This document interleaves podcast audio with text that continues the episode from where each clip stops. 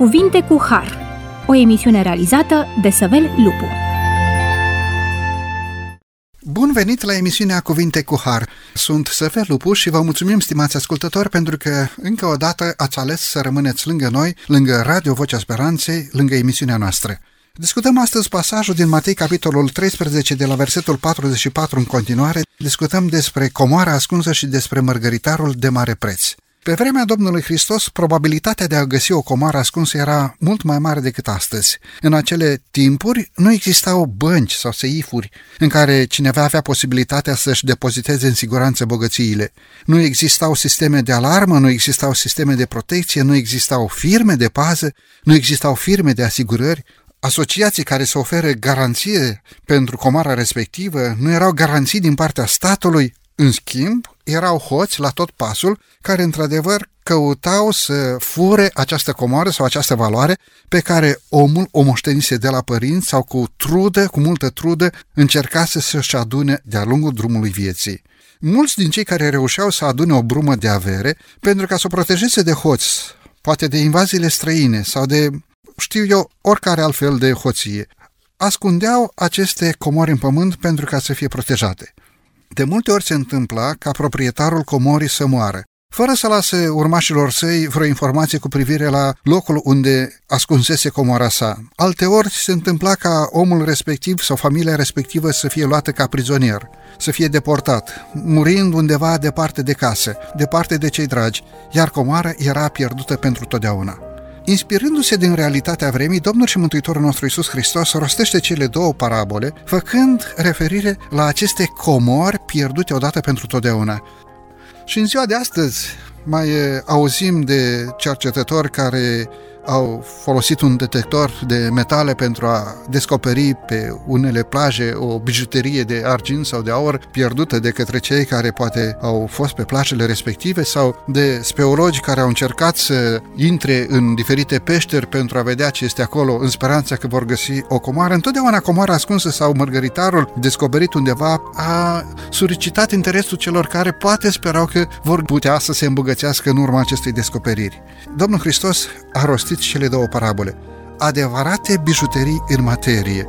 Într-adevăr, două mini-parabole, însă foarte profunde, foarte condensate, ca o esență prinsă într-un mic recipient.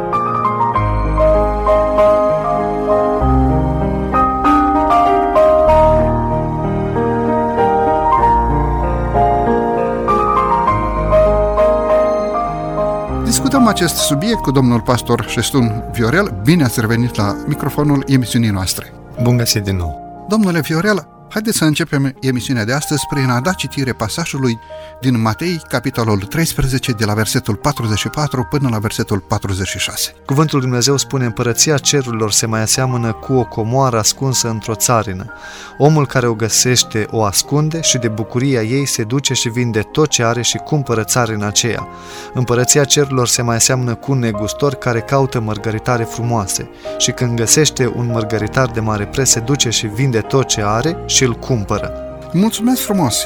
Haideți să vedem un pic ce asemănări sunt între cele două parabole pe care Domnul Hristos le-a rostit în Matei, capitolul 13. Asemănările sunt vizibile. Împărăția lui Dumnezeu se aseamnă cu o comoară. Împărăția lui Dumnezeu se mai aseamnă cu un negustor. Comoara, negustorul, sunt legate pentru că cel care se ocupă de lucrurile acestea, de, de căutarea mărgăritarelor, este o persoană care se pricepe la ceea ce face, știe ce vrea să caute, știe ce vrea să găsească. Deosebirile, așa cum le-am prezentat și în emisiunea anterioară, negustorul este o persoană pricepută, cel care ară este o persoană simplă, este o persoană care nu cunoaște. În prima parabolă, comoara este ascunsă într-o țarină, în cea de-a doua parabolă vorbim despre un mărgăritar care îl găsești în lumea aceasta, trebuie doar ca să îl cauți. Așadar, după cum vedem, deosebirile sunt, sunt clare între cele două parabole. Revenind acum la prima, pentru că cred că prima parabolă este plină de întrebări, sunt multe semne de întrebare care se ridică, Revenind la prima parabolă, aici intervine un alt element și anume vorbim despre țarină, în care este ascunsă această comoară Uh, țarina care este lucrată de acest om simplu, acest om care a fost uh, arvonit, probabil plătit cu ziua și țarina simbolizează cuvântul lui Dumnezeu. Și dacă uh, în cea de-a doua parabolă omul negustorul se duce și caută viața veșnică în lumea aceasta și încearcă să găsească răspuns la întrebările existențiale, în prima parabolă este foarte clar. Țarina și comoara sunt două elemente elemente care nu pot fi separate, sunt împreună.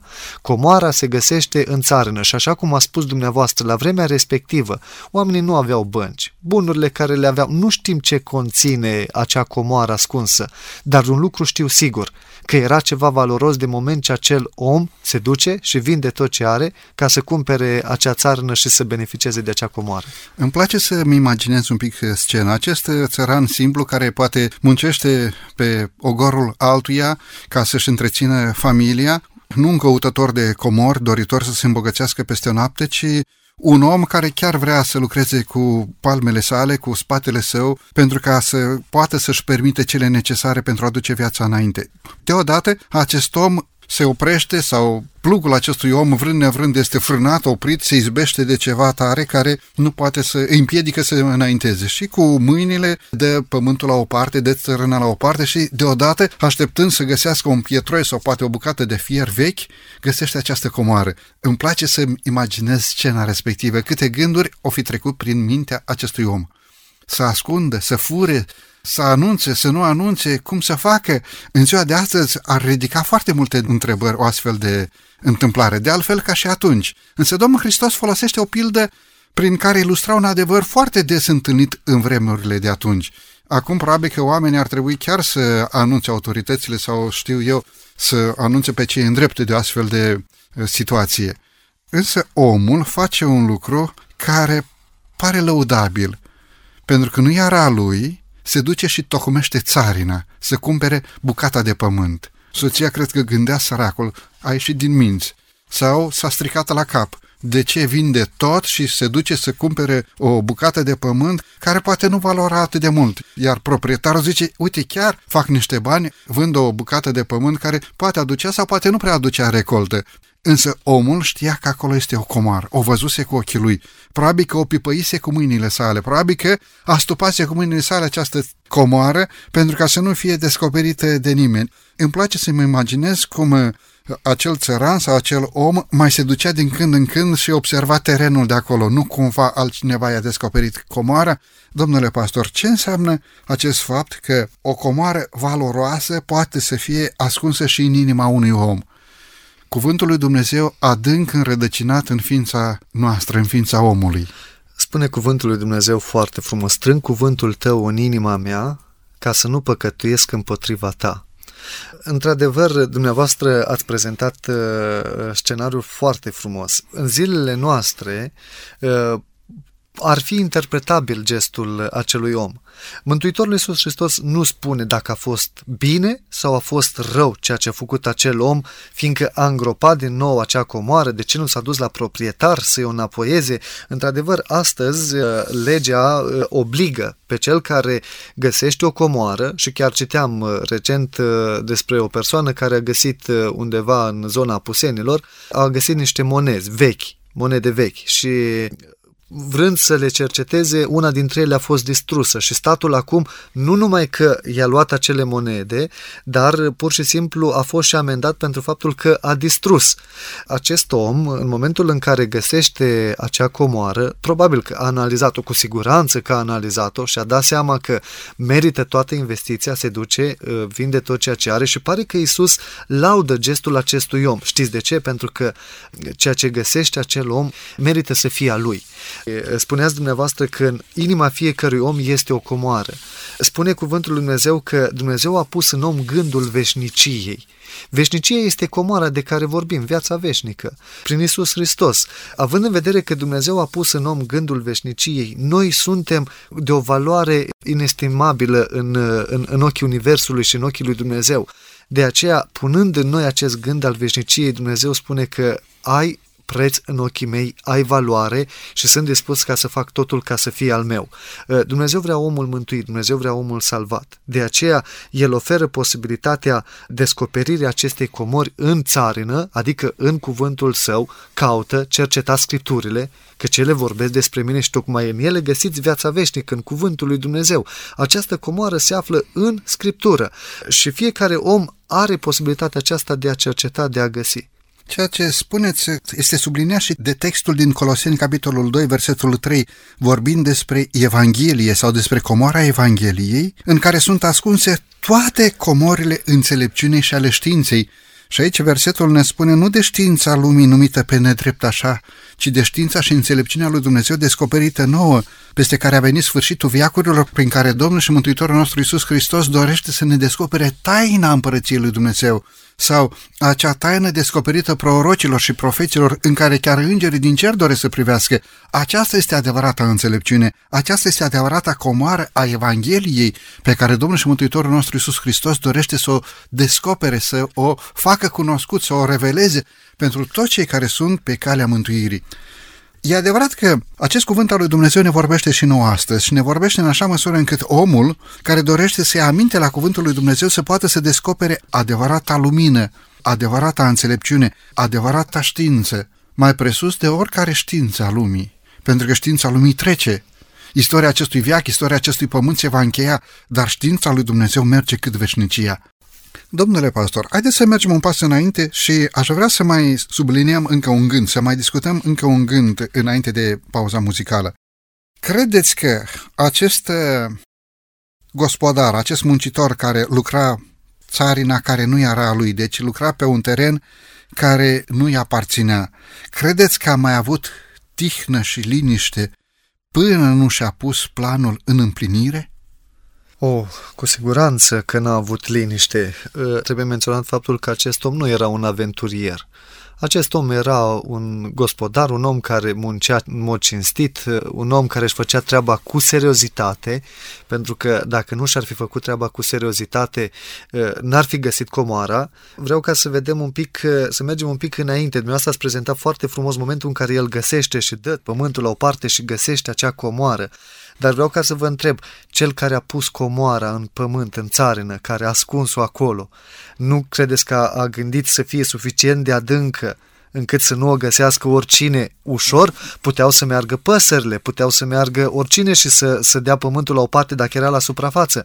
Dar era suficient de adânc, însă omul acesta este un om care este responsabil, un om care nu citește în fugă. Sunt multe persoane care cercetează cuvântul lui Dumnezeu, dar îl cercetează la suprafață. Nu intră prea adânc în studiu, poate că din teamă, lipsă de timp, comoditate. Când Biblia spune cerceta scripturile, asta înseamnă să sape adânc, asta înseamnă să bagi plugul la o adâncime adecvată ca să poți să-ți faci treaba cu maximă seriozitate. Care este avantajul? Posibilitatea de a găsi comoara. În momentul în care faci treaba cu maximă seriozitate, ai posibilitatea aceasta. Omul găsește. Ce face? Cercetează, se uită, își dă seama că acolo este o avere, este ceva care depășea tot ceea ce acumulase el până la vremea respectivă. Și în momentul respectiv se duce acasă, probabil că spune soției, pregătește, fă ordine în casă, adună toate lucrurile de valoare, totul scoatem la vânzare. Păi cum așa? Da, vreau ca să renunțăm la tot pentru că, uite, vreau să cumpăr țarina în care am fost și am lucrat astăzi. Dar de ce faci lucrul acesta? Îți voi povesti? Probabil că i-a zis, nu i-a zis, Biblia nu dă detalii, dar ne putem imagina. Cu siguranță că era nerăbdător ca să se întoarcă, să cumpere pământul, să se vadă proprietar. În momentul în care găsim viața veșnică în cuvântul lui Dumnezeu, descoperim pe Hristos, nu mai avem liniște nu mai avem tihnă, pentru că am descoperit comoara, am descoperit viața veșnică. De aceea e atât de frumoasă paralela aceasta cu comoara, pentru că noi înțelegem. Imaginați-vă cine nu s-ar bucura să găsească o cutie plină cu bijuterii, plină cu valori, cu, cu, cu, cu aur. Cine nu și-ar dori ca să zicem merge acasă, da, un exemplu mai practic, au murit bunicii, străbunicii și ai moștenit casa lui și te duci și la un moment dat găsești undeva ascuns uh, sub podea sau undeva în grădină, găsești un lucru care are valoare. Te întreb, mai ai liniște? Nu ai liniște. De ce? Pentru că uh, ai descoperit ceva valoros. În momentul în care îl descoperi pe Iisus Hristos, nu poți avea liniște. Pentru că vrei ca să-l găsești, să, să fie a tău, vrei ca să ai viața veșnică, garanția mântuirii sau dorința întâlnirii cu El și a te pune în posesia noului pământ al vieții veșnice.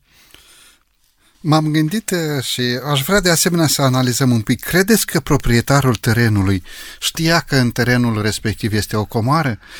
Și anul trecut acolo arase cineva, sau acum 2 ani, sau acum 5 ani. Probabil că terenul respectiv a mai fost lucrat și de alte persoane înainte de această întâmplare, înainte de această descoperire. Cred că nici cel care avea terenul în proprietate nu știa despre ce valoare era ascunsă în terenul lui, în țarina lui. Nu avem uh, date vis-a-vis de proprietar. E posibil ca acesta să, să fie avut comoară acolo, dar să, să fie avut siguranța că a pus-o suficient de bine încât să nu fie descoperită. Citeam uh, recent un, uh, un articol despre un mare om bogat, un om bogat din lumea aceasta, care a dat, a renunțat la averea lui și a dat-o uh, celor săraci și el trăiește simplu. Uh, citeam uh, despre un alt caz în Austria, la fel un om care a fost milionar în euro, a renunțat, a dat toată averea lui pentru oamenii care erau în spitale, oamenii bolnavi, oamenii săraci și a construit o casă undeva în pădure, nu avea nici curent, dar el în inima lui era împăcat cu gândul. Sunt unii oameni care ceea ce au pun la dispoziția celorlalți. Sunt unii oameni care renunță la bunurile, la, la comorile lor pentru a beneficia și alții. Vedeți, Dumnezeu spune că a dat a dat pe singurul lui Fiu. Comoara aceasta este în țară, este în cuvântul lui Dumnezeu. Pe Iisus Hristos îl găsești, îl descoperi în cuvântul lui. Cum? Cercetează. Dar cum să cercetezi? Cu seriozitate. Ia-ți timp suficient pentru a face lucrul acesta. Nu putem decât presupune legat de proprietar dacă mai trăia, de ce a pus la adâncimea respectivă, însă frumusețea cuvântului este aceasta omul care și-a făcut treaba a găsit această comoară. Ce face? Se duce, vinde tot ceea ce are ca să cumpere acea țarână și să beneficieze de acea comoară. Îmi place să cred că nu Dumnezeu ascunde în mod voluntar comoara Evangheliei. Cred că Dumnezeu dorește ca această comoară să fie descoperită tuturor. Iar faptul că țăranul respectiv a găsit această comoară ziua într-un teren deschis într-o țarină, nu într-o peșteră, înseamnă că comoara Evangheliei este accesibilă, chiar dacă această comoară este ascunsă câteodată printr-un complex de împrejurări în care poate chiar diavolul are un rol, pentru că diavolul nu dorește ca omul să cunoască știința mântuirii. Mulțumesc frumos! E timpul să avem aici o scurtă pauză muzicală, după care vom reveni la microfonul emisiunii Cuvinte cu Har.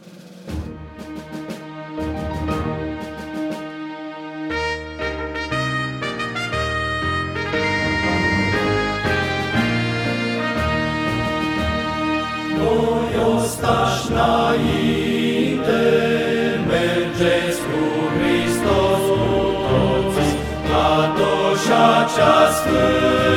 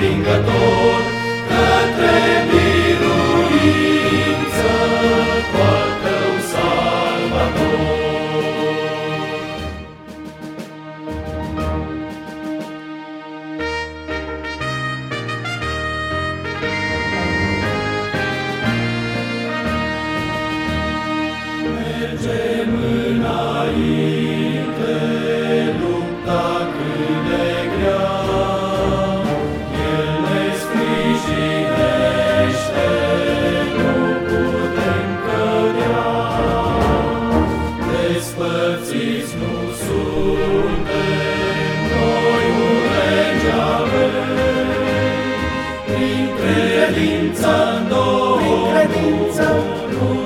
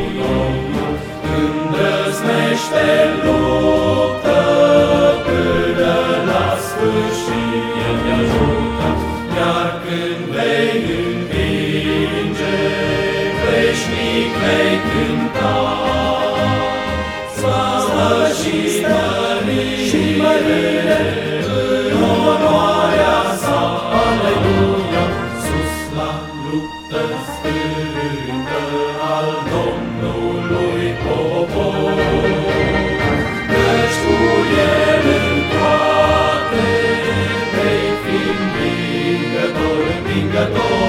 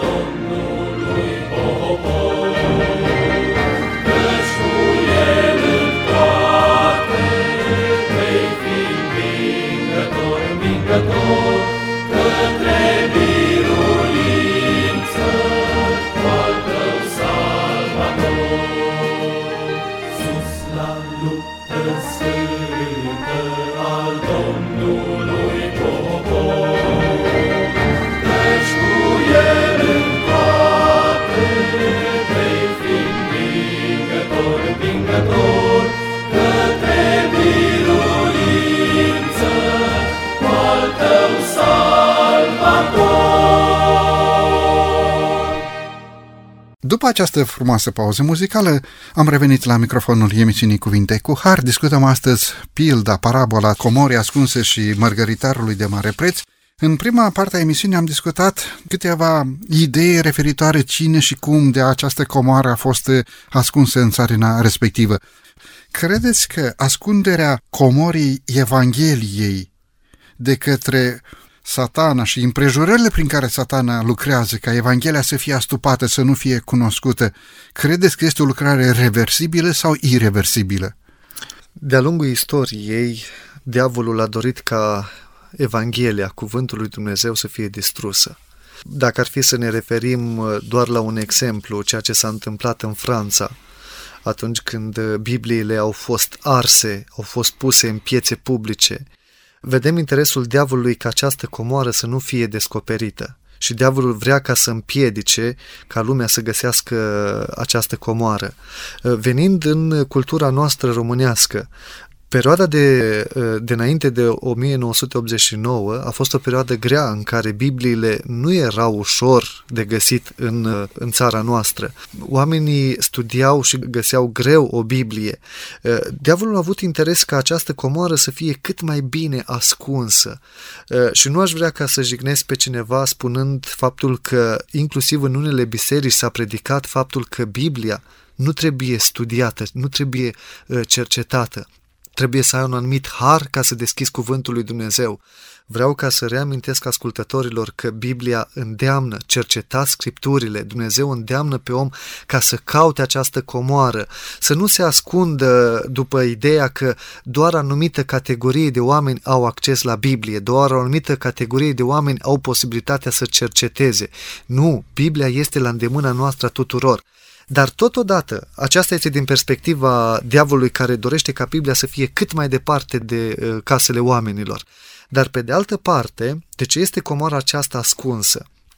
Trebuie ca să conștientizăm faptul că orice lucru care se găsește ușor nu este prețuit. Mântuitorul Iisus Hristos și-a dat viața pentru neamul omenesc. Dumnezeu a dat, așa cum am uh, reamintit de atâtea ori în întâlnirea noastră de data trecută și de, de data aceasta, pasajul din Ioan 3 cu 16, fiindcă atât de mult a iubit Dumnezeu lumea că a dat pe singurul lui Fiu ca să moară să-și dea viața.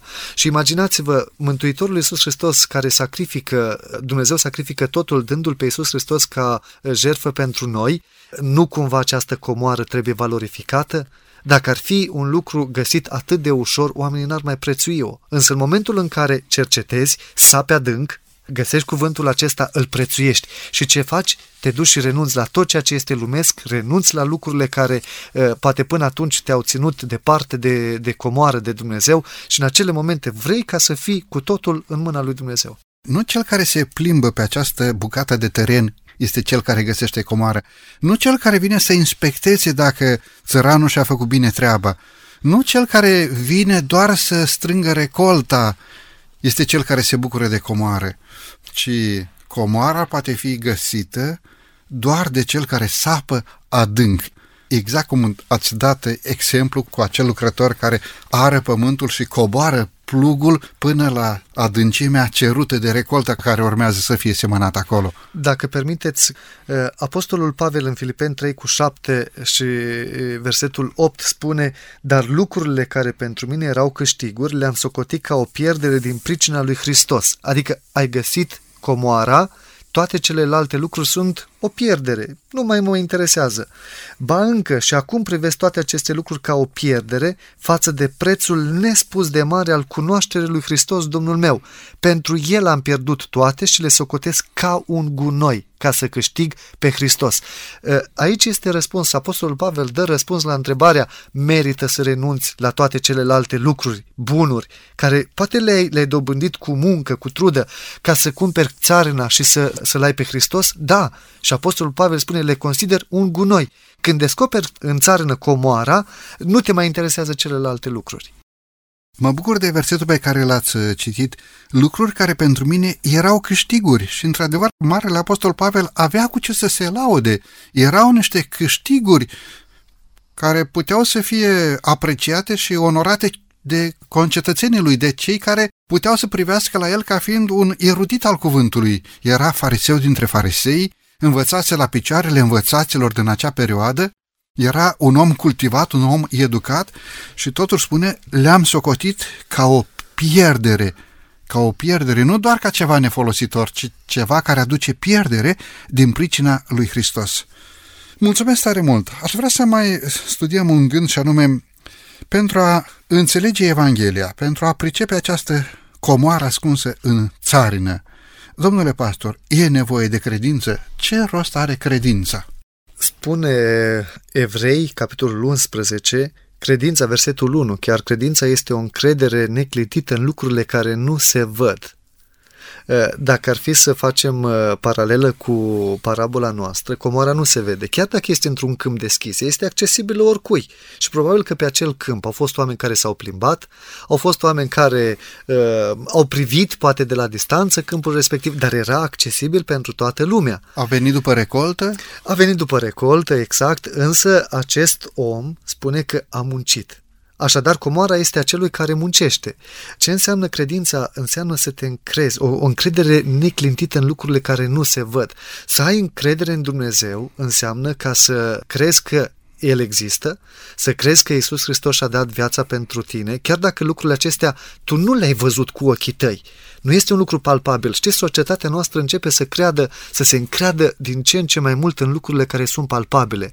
Și drept urmare, sunt ritualuri care se fac, obiecte care se ating și oamenii cred că atingându-se de acele obiecte, făcând anumite ritualuri, uh, vor fi vindecați, vor avea parte de mântuire, însă credința este o încredere neclintită în lucrurile care nu se văd, comoara care este ascunsă. Să te încrezi în Dumnezeu, să încrezi în Isus Hristos, cum?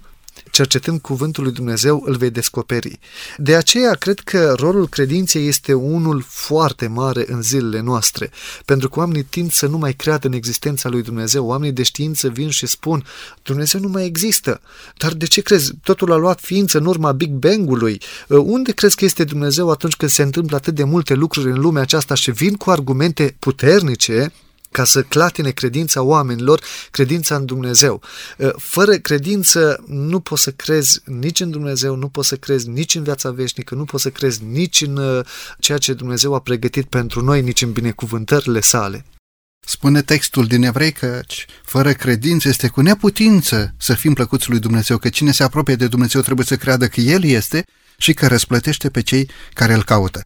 Stimați ascultători, domnule pastor, e timpul să luăm din nou aici o scurtă pauză muzicală, după care ne vom întoarce la microfonul emisiunii Cuvinte cu Har.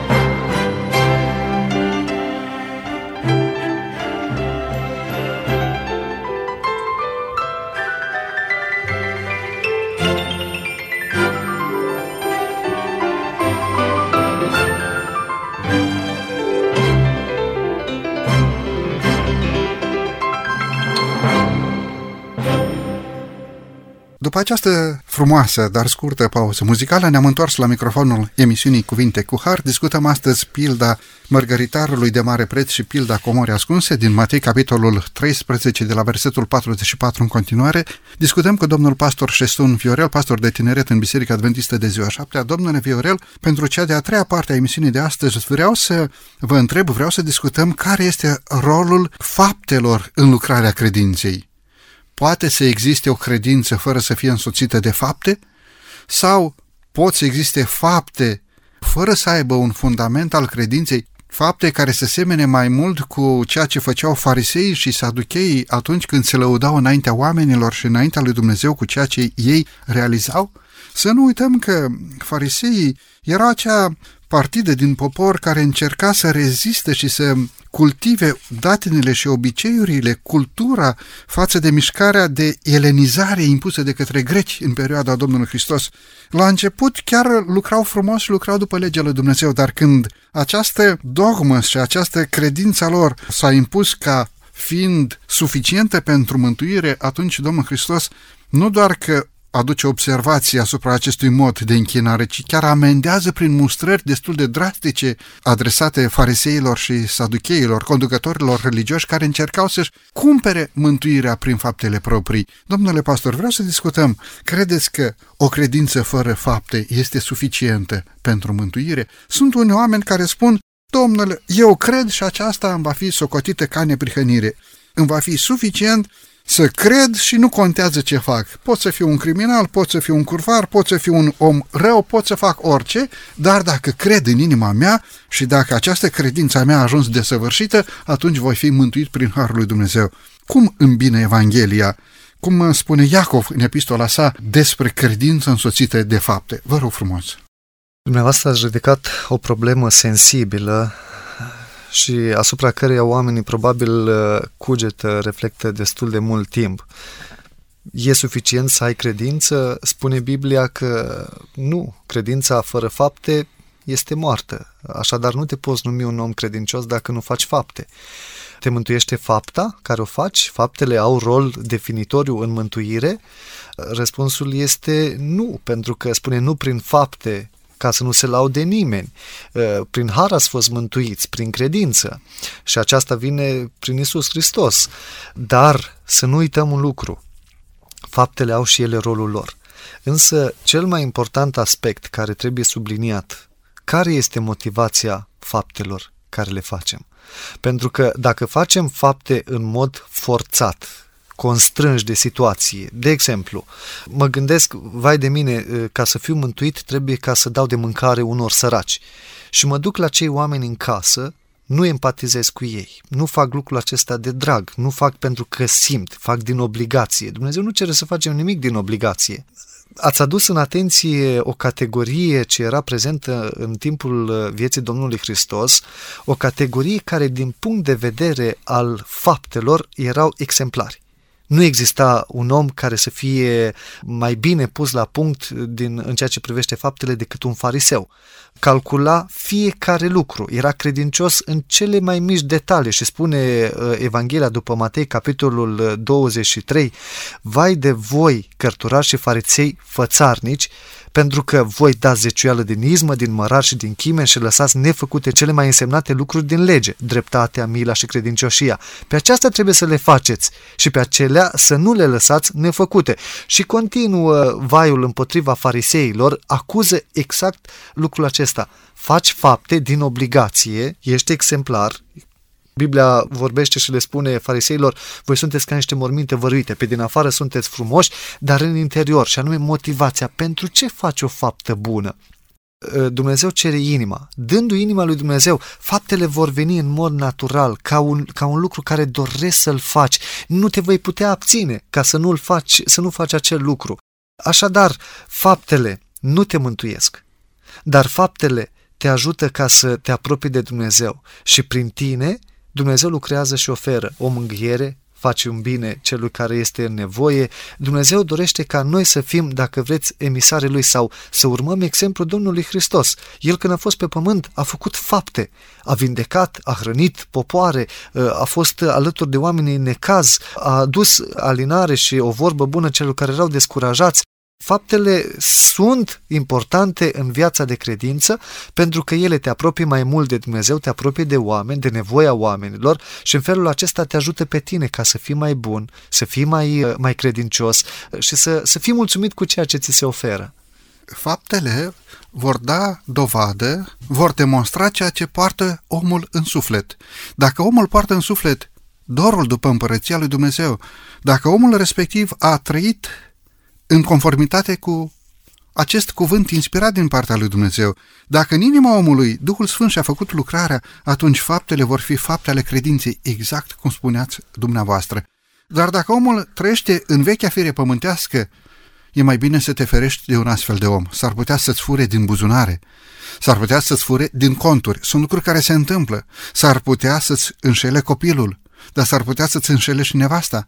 S-ar putea să te pună într-o situație în care el să fie vinovat și tu să plătești în urma lui și tot așa mai departe. Nu vorbim despre aceste fapte ale întunericului, dar este clar că faptele demonstrează ceea ce omul poartă în inimă.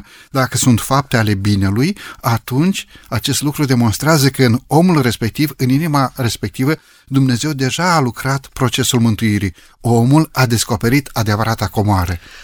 Biblia în Matei capitolul 25, acolo unde uh, Mântuitorul chiar vorbește despre faptele credinței, despre lucrurile care noi trebuie să le facem, atunci când dă argument celor care au făcut și celor care n-au făcut, spune ori de câte ori ați făcut celor mai neînsemnați frații ai mei este simplu de înțeles faptul că Dumnezeu nu ne cere să mergem să cumpărăm o bucată de pâine, să cumpărăm o pâine sau să cumpărăm uh, niște alimente, să ne ducem la o familie bogată, să spunem, știți, uite, am pentru dumneavoastră niște alimente. Acel om nici nu va aprecia, nu, nu simte nevoia. Dumnezeu spune, fă celui care are nevoie.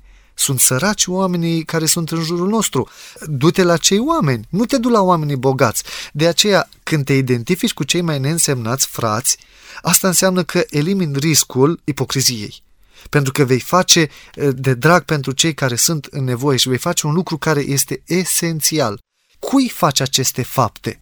Fă pentru cei care sunt într-adevăr în nevoie. O vorbă bună spusă unui om în descurajare, o pâine dată unui om sărac, o haină dată unui om dezbrăcat, unui copil care nu are cu ce să se încalțe. Cred că lucrul acesta este lăudabil și Dumnezeu va răsplăti în felul acesta. Dar nu te va mântui doar pentru că ai făcut acest lucru. E bine ceea ce spuneți și este conform Sfintelor Scripturii.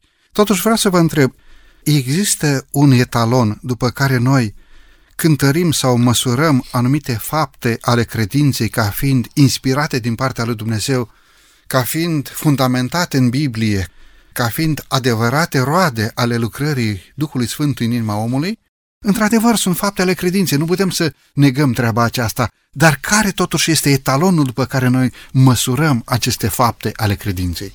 Cred că fiecare om atunci când face o faptă să dea răspuns la următoarea întrebare care este motivația care stă în spatele acestei fapte pe care eu o fac. Dacă eu am un interes pe care îl urmăresc, și anume să atrag popularitate sau să atrag opinia publică sau să demonstrez cum sunt eu, să nu uităm că Domnul Hristos a condamnat astfel de fapte. La urma urmei, noi oamenii nu avem chemarea să judecăm faptele celorlalți. Noi suntem chemați ca să apreciem, să primim, însă să lăsăm pe Dumnezeu ca să judece. Un etalon, vorbiți de un etalon. Eu cred că fiecare dintre noi avem exemplu Domnului Hristos. El a făcut orice lucru care l-a făcut, l-a făcut în văzul oamenilor, dar nu l-a făcut pentru slava lui, a făcut-o pentru slava lui Dumnezeu. În momentul în care mă raportez la Mântuitorul Iisus Hristos, voi ști ce fel de fapte să fac și voi ști ca să mă feresc să nu cumva să cad într-o extremă a mândriei sau uh, al laudei, uh, pentru că aici este pericol ca să faci anumite lucruri urmărind un scop care nu este după voia lui Dumnezeu. Spune versetul Sfintelor Scripturi, strâng cuvântul tău în inima mea ca să nu păcătuiesc împotriva ta. Domnule pastor, o ultimă întrebare pentru că și timpul ne presează.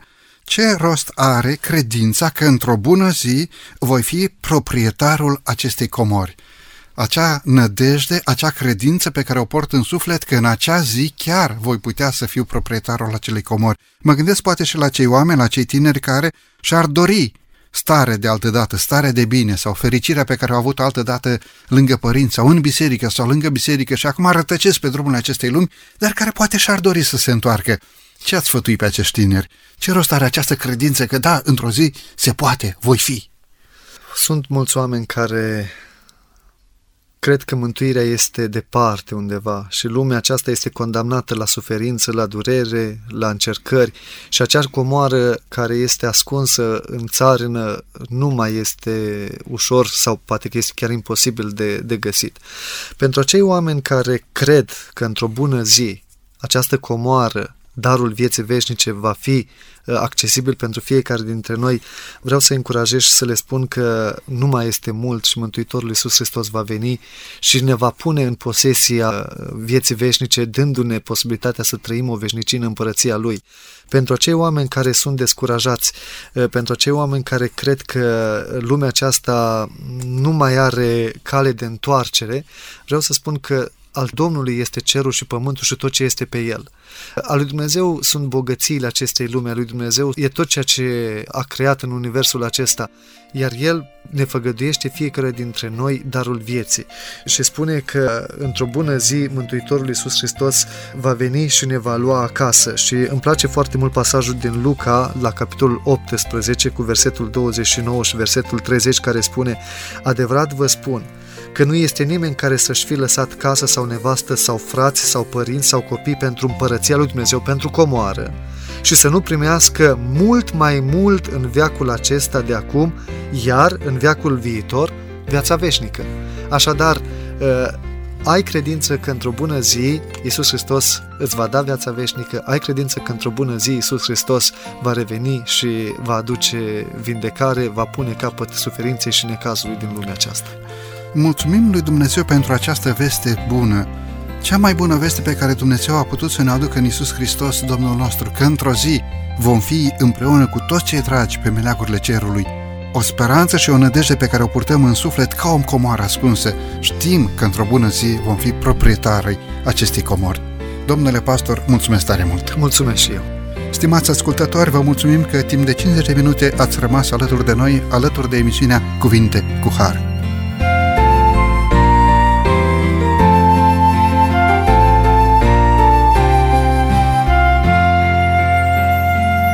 De la microfonul emisiunii Cuvinte cu Har, Săvelu iar din regia tehnică Nelu Loba și Cătălin Teodorescu, vă mulțumim pentru atenția acordată.